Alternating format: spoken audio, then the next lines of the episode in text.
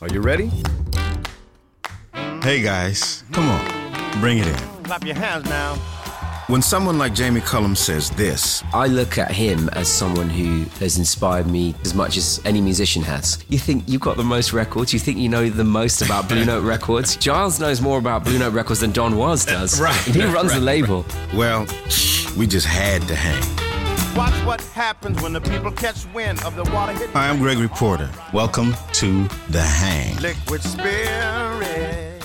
Each episode, I sit down with friends, idols, inspirations of mine to shoot the breeze about life, music, love, anything and everything that makes its way back to art. and I suddenly saw this is jazz. Yeah. I became obsessed by this music, and yeah, I was on a mission. So I set up my own pirate station by the age of 15. Wow. My guest today is DJ, label boss, and tireless jazz champion, Mr. Gilles Peterson. When I can play a jazz waltz at the end of the night, having played electronic music and bonkers UK bassline music, and get a certain amount of spirituality at the dance, it doesn't get any better than that. That's why I continue to do my job to find that moment. And so here is The Hang. Come on, bring it in.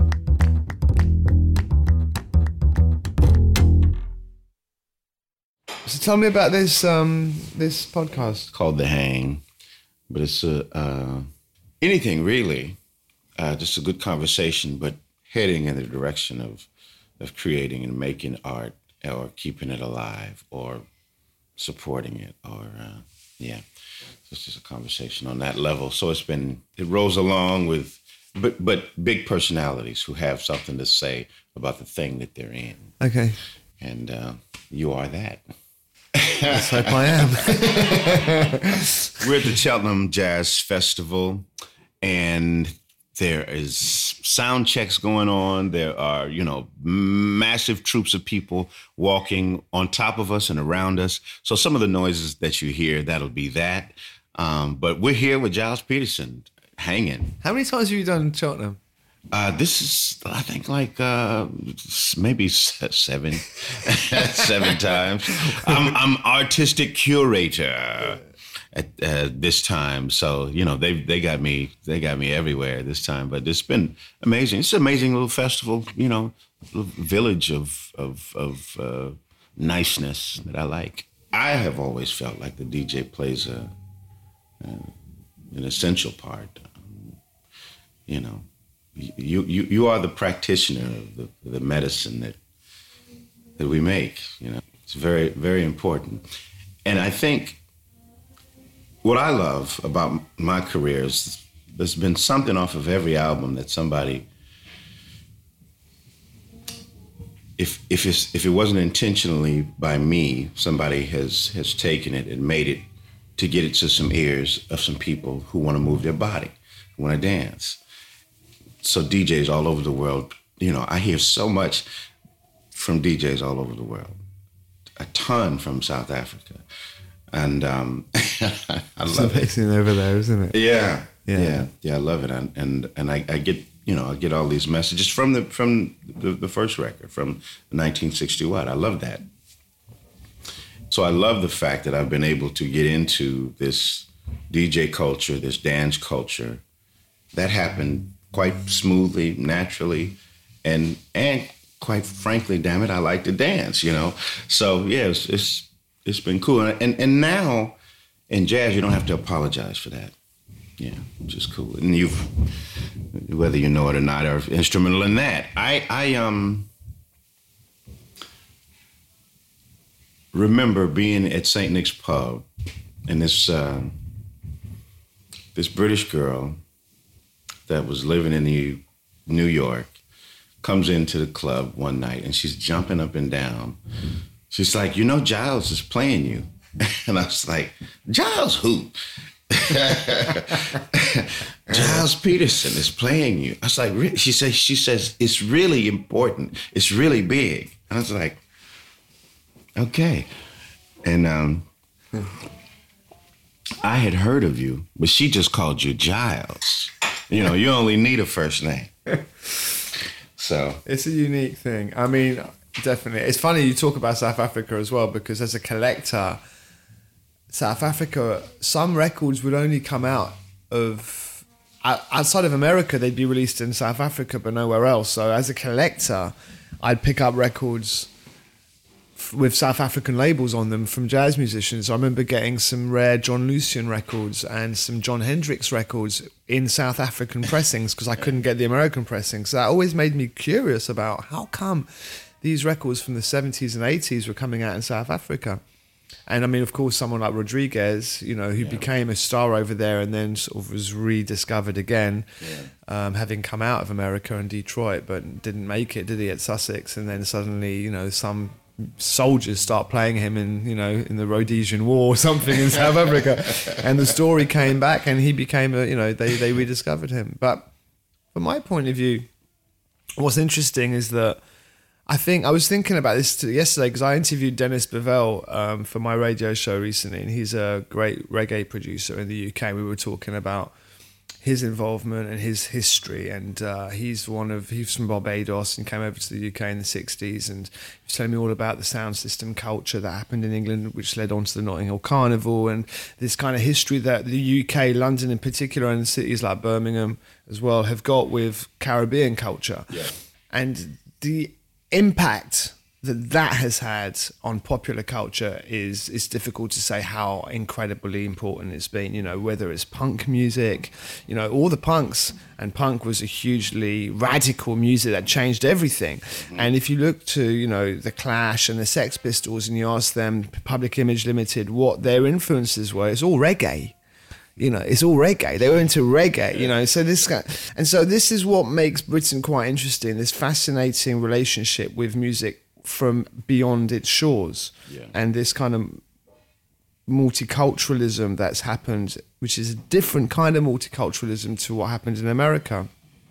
So that I'm very grateful for as a Londoner. With I'm French, actually, half French, half Swiss. Lived in London from very young age, I mean, I wouldn't consider myself English, French, or Swiss. I'd consider myself a Londoner. You know, I wish there was a passport for that. there should be. Yeah. yeah, there should be, especially right now. But um... I'm a Londoner. Ah, I haven't seen this before. That's the passport. Um, but yeah, so we have a responsibility right now with the way the world is, the planet is, the way you know business is we were asking me the question. We were both at this television show yesterday, Jazz Six Two Five, which was quite a major platform for the music on a free to view platform. You know, it doesn't really happen anymore on television. I mean, you have to go on online, but this is the BBC doing a a live ninety minute jazz show. Difficult because they had to tick a lot of boxes to make sure that everyone's happy. As we know, jazz is a pretty open-ended word and it means different things for different people but this was an opportunity to have Joshua Redman Gregory Porter Robert Mitchell Camilla George play to a new audience you know yeah. people who wouldn't normally have that window in so it's an important window and um, and and and and so these are these are moments when you can ha- make a difference. It's very easy. I mean, our world and me as a DJ, I I'm going off at different tangents, but it's it's interesting because we can always play to the purists, right? We can. That's easy. It's fun. It's great. It's amazing. You're playing at home, but I think the big challenge, which is what you've been amazing at, and I think is it's for me, it's the gatekeepers and I see myself as a, as a, as somebody who opens the door, and people who wouldn't in any way be interested in what I have to offer or what the world of jazz has to offer. Yeah. I can maybe bring a few in. And I think that's an important responsibility. Can I call you a gate opener? I would think. gate opener. Gatekeepers usually. Ah, you're not good enough. no, you're right. I'm the opener. I'm the gate opener. Sorry, I miss I miss said that. Yeah, exactly. But I mean, they're, they're the roles. I mean, I didn't just get into to you know Black Nile by Gregory Porter by mistake. I needed to find. I had to get there, you yeah. know, and from the UK side, you know, I probably had to go through a few gates before I ended up at that gate. But I needed those openers to initially, uh, you know, find the way. Mm. I've found the, the UK audience to be, you know, really interesting. They have healthy ears, and I can sense that there's a. Um, when I came here, just when you just have a camaraderie with the fans or people who are first listening to you for the first time, there's there's a it was a great appreciation for soul music. Yeah, and I, I love it. I mean, it was interesting with you as well because I know that when 1960 What suddenly blew up, I think from what I understand, it was like a lot of the DJs from the soul clubs that were playing it. Yeah. It suddenly just got picked up, and it was enough people because these days it's difficult to break out because every there's so many different little scenes and bubbles that you need everyone at once, or you need one scene to really be powerful behind your music. And with you, it was the cat. It seems to me the catalyst that got you out of just the straight ahead jazz world into something else. Yep. A new world had discovered you who loved soul music and, and jazz and that kind of mixture of all of it. And suddenly it was a hit record, and you could play that record anywhere, and it was there was enough of different types of people mm-hmm. that would dance to it and love it. Mm-hmm. I mean, it must have been amazing for you when that suddenly started. When you started seeing that, when did you start seeing that there was an effect? Did you did you was it at the gigs or did you start getting? Well, there used to be this this group that used to come to St. Nick's Pub. This is when we were this is before the record was made. When we we did this song, and they would constantly be wiggling in the corner when we did sing in 1960 What. And some DJs would come in. There's a DJ I call Fumi and Krumi. He was like, "Man, yeah, you got to get that to the DJs, Porter." And I was like, yeah, it's coming. It's coming. You know, we'll see what happens, but something's coming. And anyway, yeah, once we made the record, I you must know about this um, Soul Summit that happens in, in Brooklyn. They play dance music, soul music. And I had I had been coming to this dance party that they have on Sundays for years. But being, you know, being just like this little, you know, shy dude that did his little shoulder bops in in in in the corner in in, in Brooklyn. Then you know, 1960 What was was out, and then they started to play it out there, and all of a sudden, people started to recognize me and notice me, and to the point where, for a while, I couldn't go out. I couldn't go out there and dance because people were like, my my tune would come on, and they're like, you know, there's a bunch of selfies would start taking place. and I was like, wow, I never, never imagined such a thing, you know.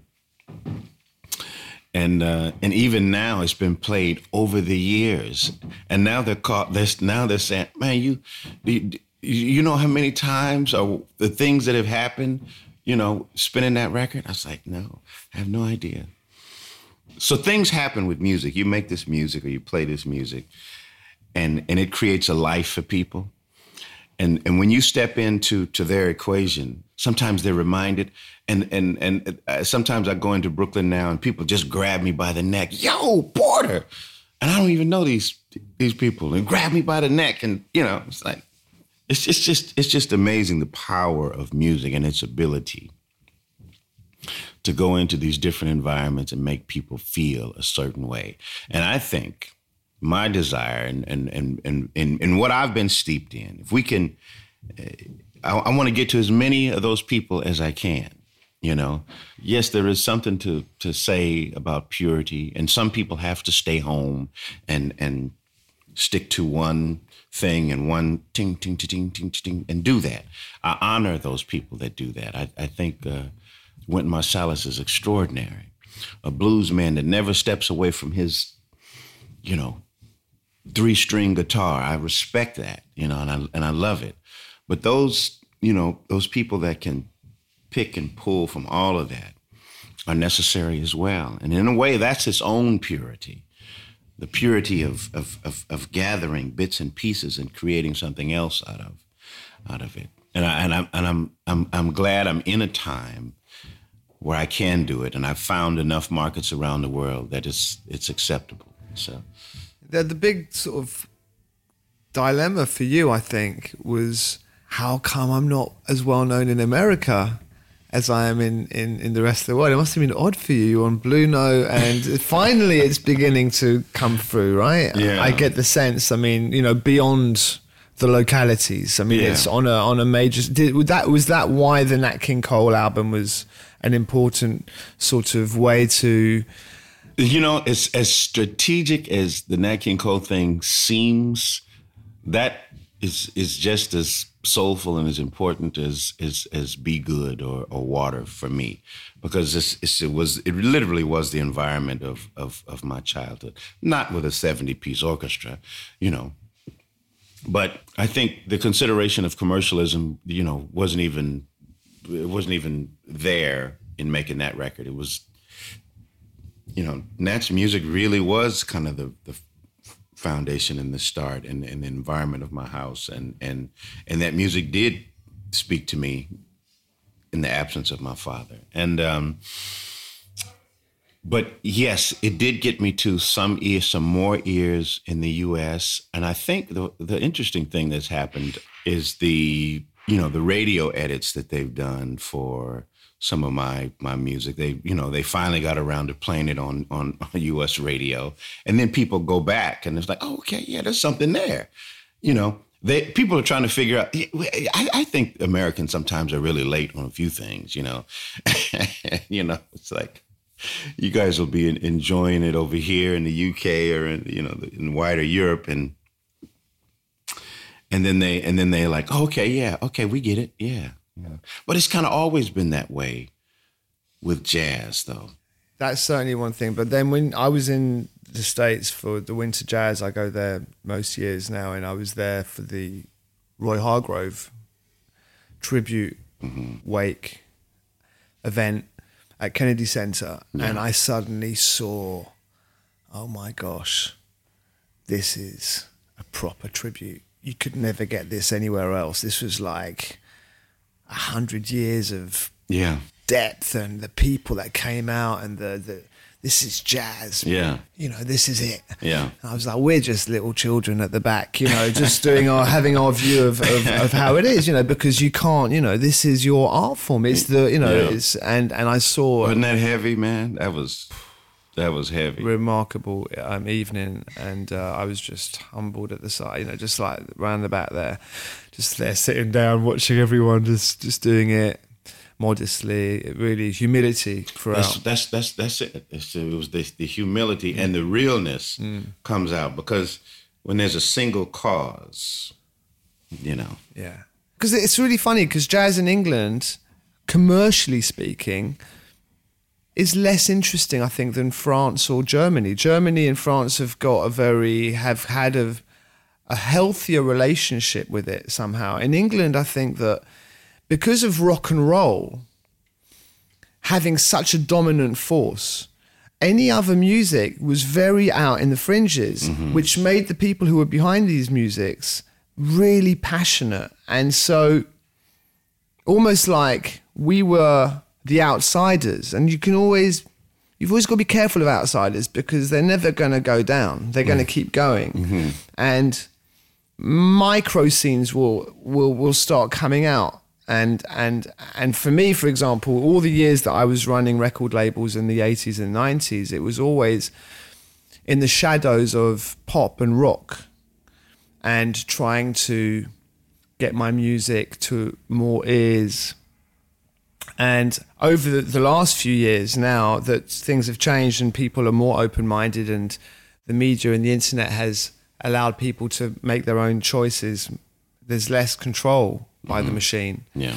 Do you get a chance in these, having been doing what you've been doing for quite a while now, when there are these moments, these intense moments, you're walking out on stage at the Albert Hall or you've got a big live television show, to be able to enjoy that moment. You know, that's the thing I'm trying to do as much as I can now because you spend so much time being nervous about it or being sort of that sort of anticipation. So that actually, when the moment happens, you can't really enjoy it. And I felt that when I saw you at Albert Hall, especially the second, I, I didn't go the first time, but I Yeah. remember when I saw you at the Albert Hall, you walked on there and I could tell that you were absolutely loving every moment of it. Yeah. Yeah. But that's not so easy. I think people don't always understand that. No, it takes a minute to get there. It takes a minute to get there. You start to learn to, um, well, once you realize that that you know your thing has been accepted, and you you know, and you just have a comfort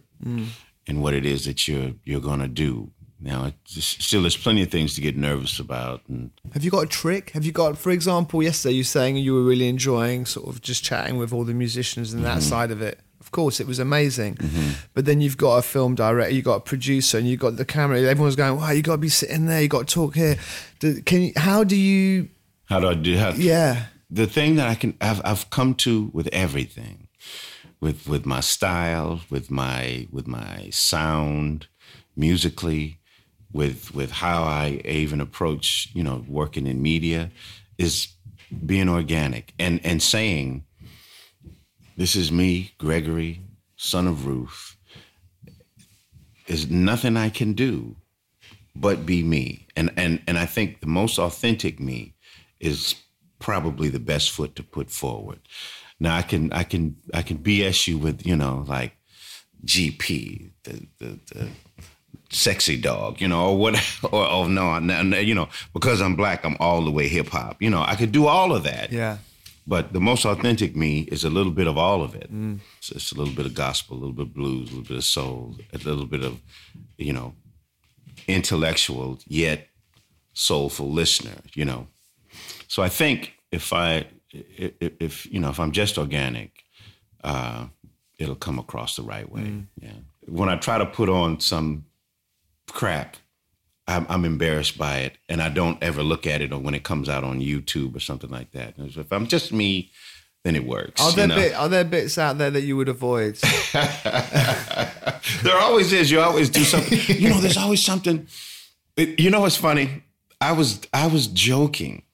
I was I was at this party in um, Germany, uh, this awards ceremony, and then the reporter, there was a like a two minute moment of me just doing a total joke, stepping outside of myself, and that's the clip that he used. You know, and I'm it, which which leads me to say, oh, you can never trust journalists. You know, because sure, I mean, I left him saying saying to him, you you know that was a complete mess joke that I just did there. So you know, don't use that. Next thing I know, that's the first thing. So oh. I, I did my best to try to get a hold of him and tell him. I said, "Man, take that down. It was a joke." and uh, and they finally did, but it was up for a long time. I was totally embarrassed. I was I was trying to be like an arrogant artist who completely deserves everything that he gets, you know. And um, and yeah, it's just not me. Humor doesn't always translate, does it? Yeah, it, it was like, but but he knew he was like, "Ooh, I got something here," you know. Right. Gregory's lost his humility, and now he's he turned into a diva, and it's like, okay, all right, you made a splash. Now, can I have my dignity back? Thank you. But uh, You were brilliant that day. I invited you. I remember. I don't know if you remember this when I was doing a Dingwalls party on a Sunday afternoon. This was a few years ago now, and and you came on and talking of humility and just coming on and doing your thing. It was an unbelievable moment. One of the great moments of my DJ career, just to have Gregory Porter take the mic, and no one knew Yeah. that you were there that day. Yeah. that was remarkable. It was interesting as I came in and the bartender was treating me kind of mean and a bit rude. I was trying to get a beer. and then I went, took my beer and kind of went over to a section and the, the, the people over there were like um, not really giving me any space. And I was, I was, I wanted to say, well, I need a little room because I think I'm about to go up on stage, you know. And um, so then, then I was sanctioned by, you know, Gilles Peterson and Patrick Forge, and and you guys invited me up on stage, and and boom, then the people were like, oh oh, yeah, yeah, that one, yeah. yeah, that was amazing um, because the the, the the the club was warm, and uh, It was a good time. it was a good time, and it's some. I mean that that is yeah, man. It was just really cool. The the um the faces. I, I I felt like I was in a movie because the faces, the people. You know, there's people I, that were there, older people. I could tell it's like they've been dancing for thirty years. You know, they've been grooving and enjoying like this for thirty years. Um, the mix of races is is dope to see at a thing like that. You know, sometimes you you you have to step out of yourself and step out of the circle of what you're in to know how special what you have is. So I stepped into this movie scene, you know, and seeing these brothers and sisters in hats twirling to whatever the DJ was spinning, just as long as it's cool. Jazz, soul, 70s soul music. And man, it was just cool, man. It's just absolutely cool. Yeah. And I'm glad to step in and be part of it. Yeah. So yeah, that's that's um, you know if if if if I get to make a movie, uh, you know, we'll recreate that scene. I'll be the DJ. I hope. Yeah. Hey guys, you're listening to The Hang. Hit subscribe or follow on your podcast thingamajig of choice to get every episode of The Hang fresh off the presses. the roots. The roots uh, is something that i'm always fascinated with. You know I, I talk about mine all the time and what are yours? How did you get those those those big ears of yours? And you said you're you're a londoner but Yeah. what, what is your what does your passport say My passport says French and Swiss, and Mm-hmm. my parents brought me over from France because my dad was an engineer working for a Swiss company, and he just put us into South London and put me into the French lycée in London, and I had a French upbringing in, in as a you know stranger in London around the French circle. But when I was 11, my parents decided to put me into an English school, and at that stage, I had to suddenly shift and relearn to write because my writing was too squiggly and um, and I had to understand the etiquette of being a young boy in an English boys' school, and that was very different to being in a mixed French school. And suddenly, I had to belong to a musical tribe, and I had the choice of being a skinhead, a punk, a rocker, or a soul boy. And in my school, there were three soul boys, and one of them's sister had some really great records. And going around his house, I discovered Earth, Wind and Fire and Bobby Caldwell and Stevie Wonder and Cameo and all these groups. And mm. through them, I then that was my doorway in, and I found my identity. And then I started going to these pubs and bars that would play this music, and I was hearing this music on one radio show on BBC Radio London, a local station on a Saturday called the Robbie Vincent Show, and a pirate station called Radio Invicta, 92.4, the first soul station in London. Soul over London was their tagline okay and um, I used to listen to that on a Sunday. And the only place I could hear this pirate radio station was in my bathroom because that was the only place that I could actually get a signal. and I'd be there sitting. remember those days man you know you'd take a coat hanger and That's what it was. yeah And I just wanted. I became obsessed by this music and by this world that I didn't know anything about. And um, yeah, I was on a mission. My electric railway set that was in the in the garden shed suddenly disappeared when I was 13. And uh, one weekend, my parents went away to somewhere on their wedding anniversary. They'd left me at home on my own with my sister and brother, and they got back a few days later. The electric railway set had gone, and in the place of it was a twin deck. Double mixer turntable with a cassette player in the middle and a microphone and I bought a transmitter and uh, a little little pirate transmitter. So I set up my own pirate station by the age of fifteen, wow where I would um, play out these little radio shows that I would record in my garden shed, and um, eventually my dad would help me put the aerials up and, and broadcast. And that's it. So I just became this guy. And so by the age of 16, 17, I was getting known to be a guy who played jazz and soul records, young, young guy, and had his own pirate station. And and that was my journey beginning as that person. So I'd earn my money by DJing in bars, and what I would do, of course, like any jazz musician or anyone, I'd sort of build a little following, and I'd say to the clubs and the pubs and the where, the venues, I'd say, look, give me a gig, I'll bring thirty people. They were like, fine.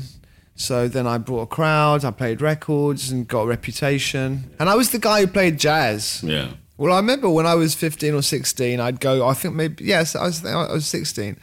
I went to a weekender.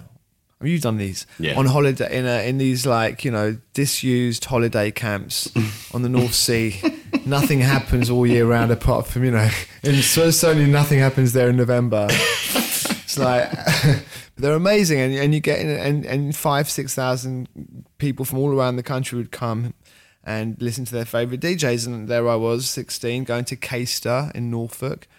And um, and and at the main room they were playing all the big disco, jazz, funk records and soul records. But I walked back, and I found another room, little back room, and it was the jazz room. Yeah. And there was about thirty or forty people dancing in there, and they were brilliant. They were the best dancers. They were like they'd been promoted from the big room, where all the kind of you know where the masses were, but the best were in the back room, and they were dancing to Lee Morgan, Yeah. and they were dancing to Chick Corea, and they were dancing to the Fania All Stars, Yeah. John Coltrane. Yeah. I remember hearing.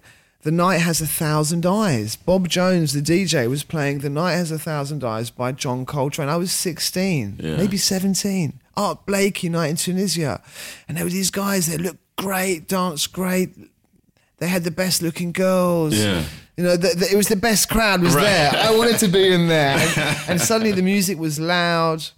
The music was was was was talking to me. Yeah. I wasn't in a pub in South London full of, you know, people that I wouldn't relate to. I was with my people listening to my music. So that was really the real sign for me. And mm-hmm. those are the guys who showed me that. When I if you hear I mean, funnily enough, we're here with Joshua Redman. There's a song by Dewey Redman. It wasn't just even straight, straight jazz. They were playing heavy stuff. Yeah. I remember Dewey Redman, Unknown Tongues. It's an unbelievable tune. Okay. And they were playing that, yeah, YouTube that.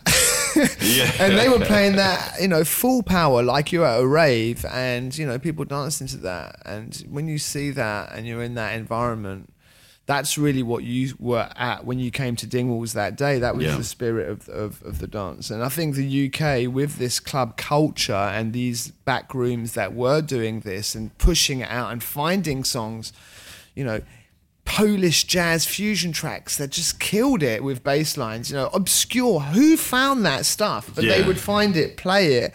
And black kids from Birmingham and Nottingham and white kids and but this crazy mixture of all social groups Yeah.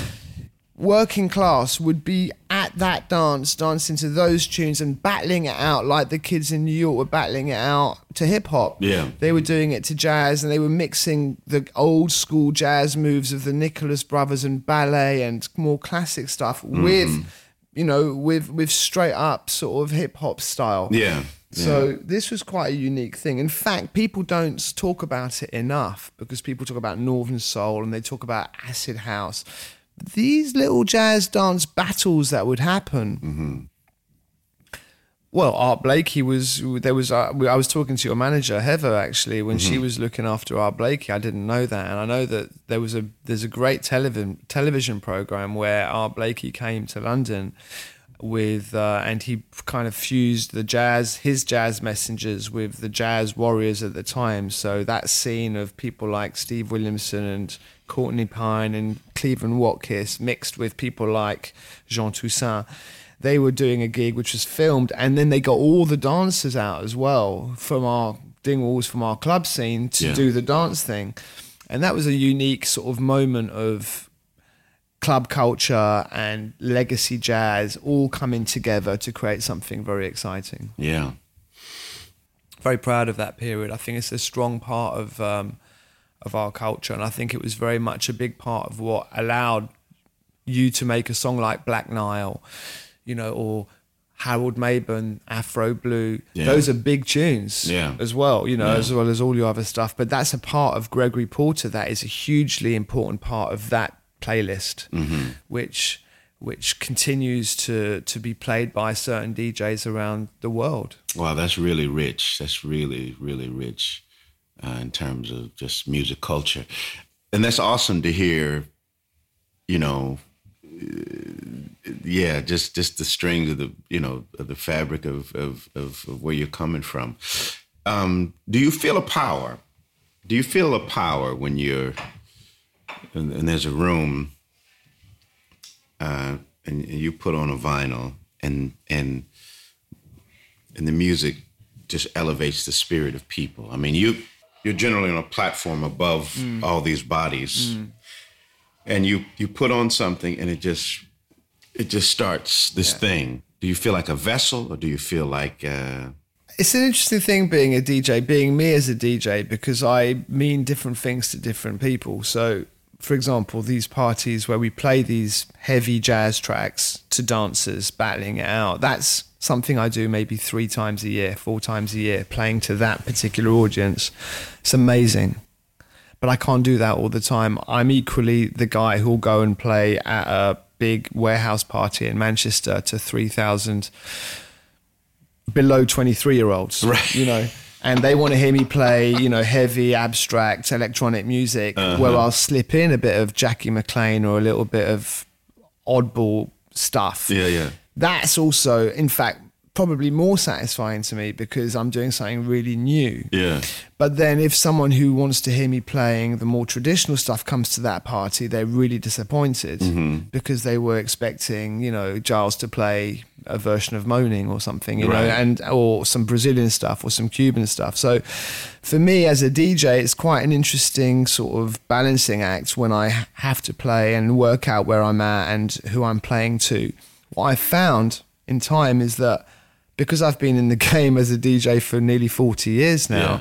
I've got a lot of generations who've grown up with me. A lot of them have grown up with me, had ch- children, been out of the game for 20 years. They're all coming back now. I'm seeing them again. They're all back in the loop. And then I was, they think that I've just been playing the same stuff for 20 years and I've gone differently. So what I find now is I have to almost, this is why Japan is particularly good for a DJ like me because you go there and you go, okay, you know you're going to get the right sound you know you're going to get you know the perfect treatment but also they let me play for 12 hours if i want to you know so i'll go on at midnight and i'll still be playing at 8 or 9 in the morning. I mean i do mega mega sets. Wow.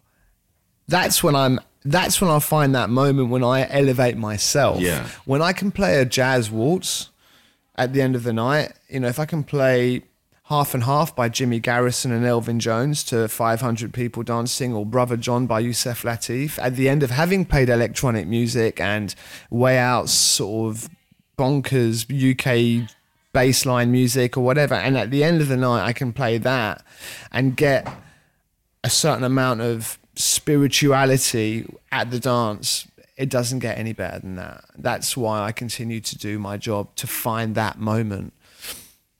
That's the moment, you know, when you can find that, and, and if you can find it on a new song, of course, it's it's great. And and for me, again, you know, it's that balance between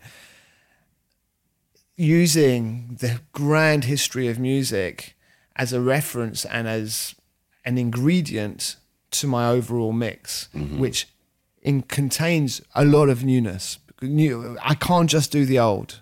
I need to, I need to be able to find the emerging thing. You know, for me as a broadcaster, you know, it was like when I played Pharrell NERD before anybody had heard it, when I played Gregory Porter or Jose James, or when I played James Blake or Mount Kimbie or Amy Winehouse, all these people at the time, they were just demos. yeah And so that's a super pleasure, and and just watching that journey take place from you know playing it at the moment. that's awesome Yeah, that's a great moment. yeah It's a great feeling. You know, I'm reminded of a um, of a festival.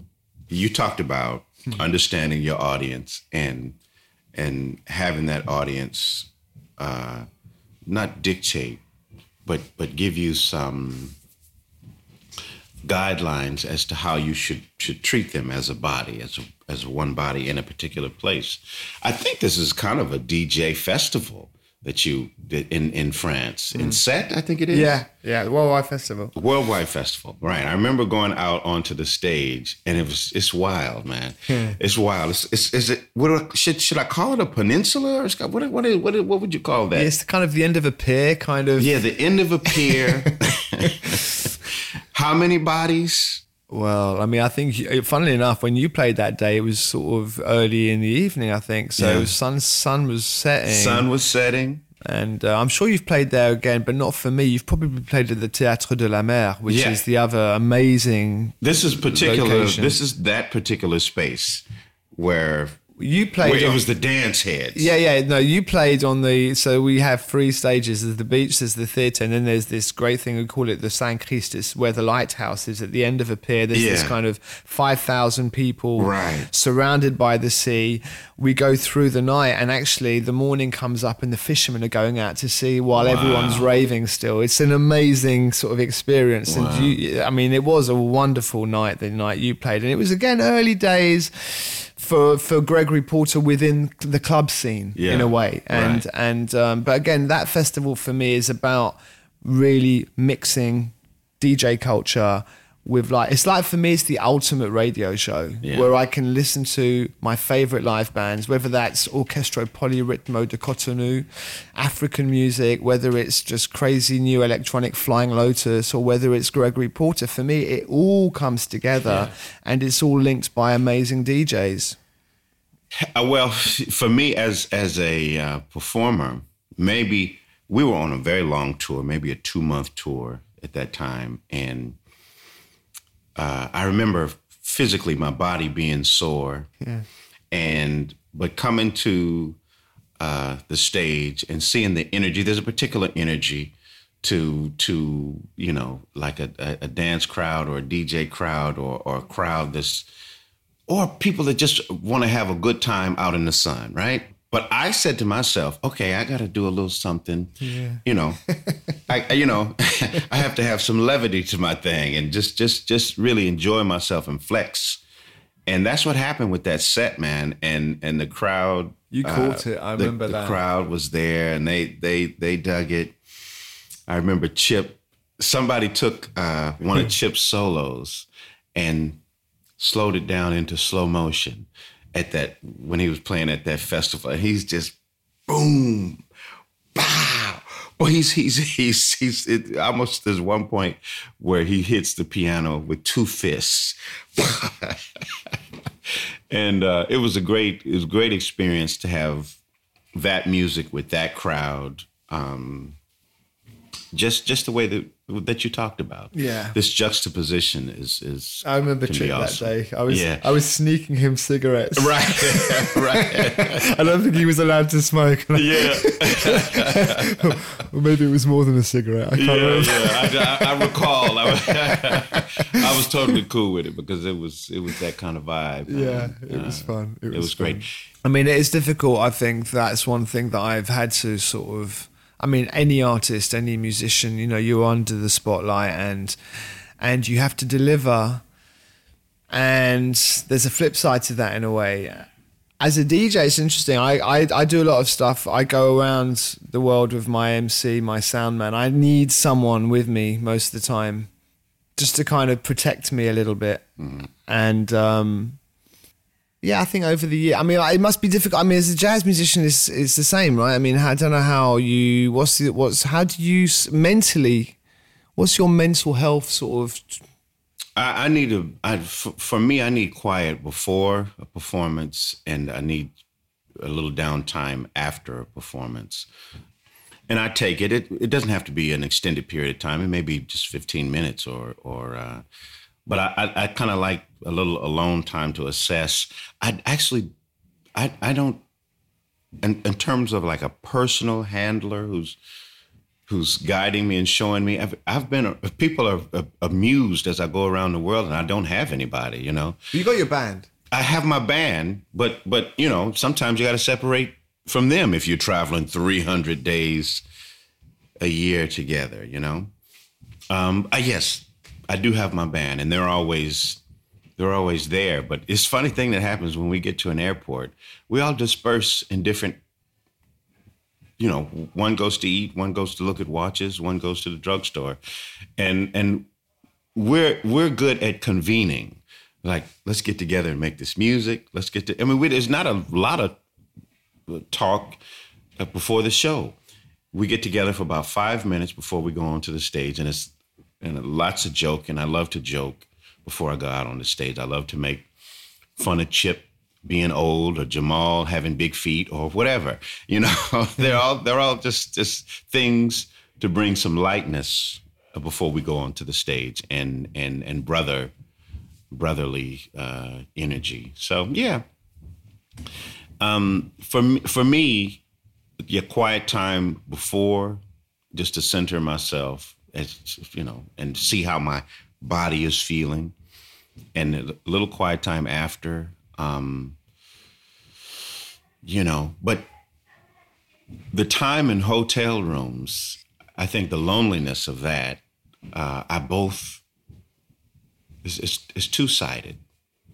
I now as a writer and, and an artist, I actually I use that loneliness. Um, I write about it. I um, I'm okay with it. Like like it's a thing that happens with with with somebody who writes about their emotions is like they you start to savor pain in a way. It sounds crazy, but you start to like, okay, let me experience this. Oh, let me what does this broken heart really feel like? What does this loneliness feel like? Now I'm longing to to to give my son a hug. What is that? What is that? What is that? Because because ultimately it's going to create something. You understand what I'm saying?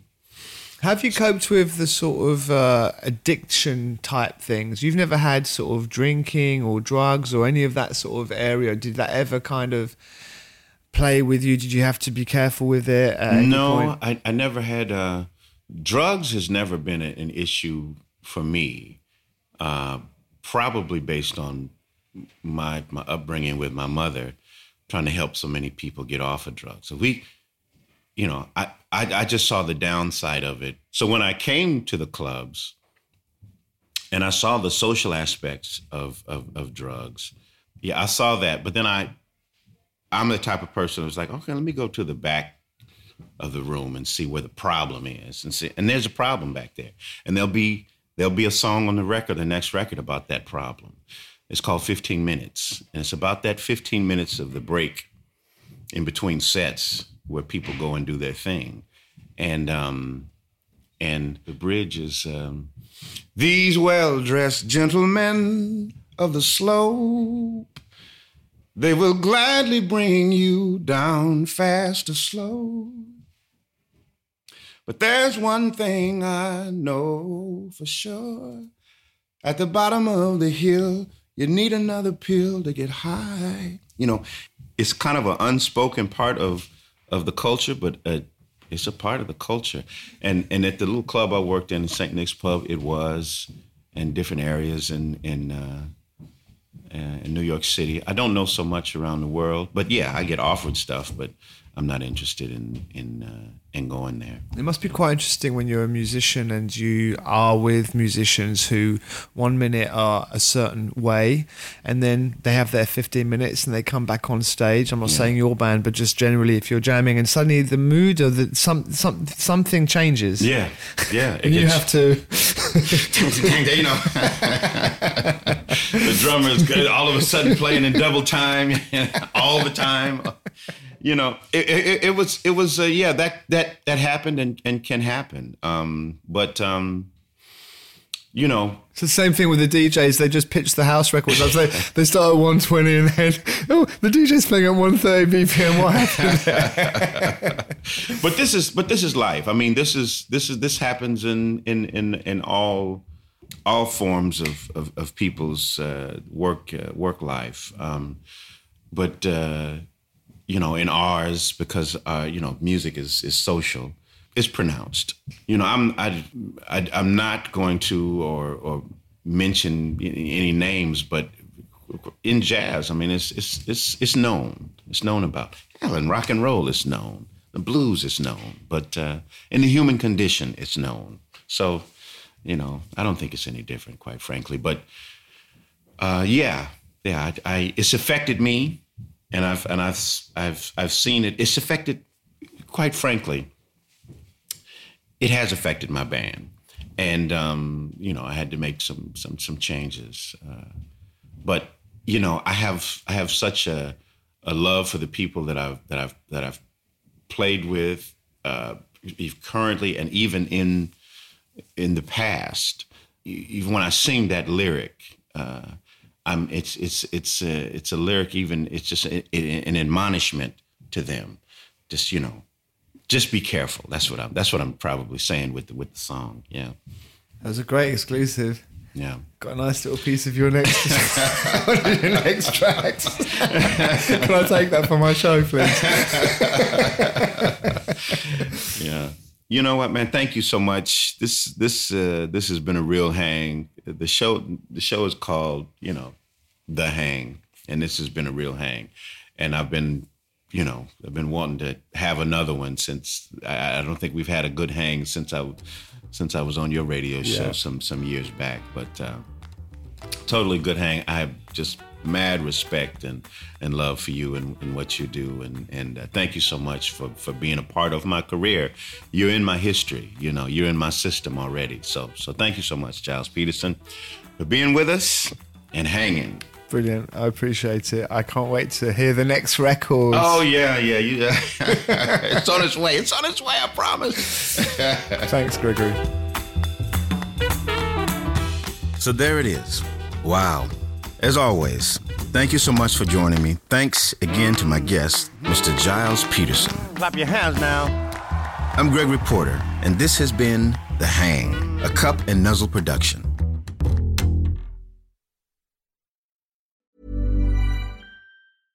Selling a little or a lot? Shopify helps you do your thing however you cha-ching. Shopify is the global commerce platform that helps you sell at every stage of your business. From the launch your online shop stage to the first real life store stage, all the way to the did we just hit a million orders stage. Shopify is there to help you grow. Shopify helps you turn browsers into buyers with the internet's best converting checkout. 36% better on average compared to other leading commerce platforms because businesses that grow grow with Shopify. Get a $1 per month trial period at shopify.com/work. shopify.com/work.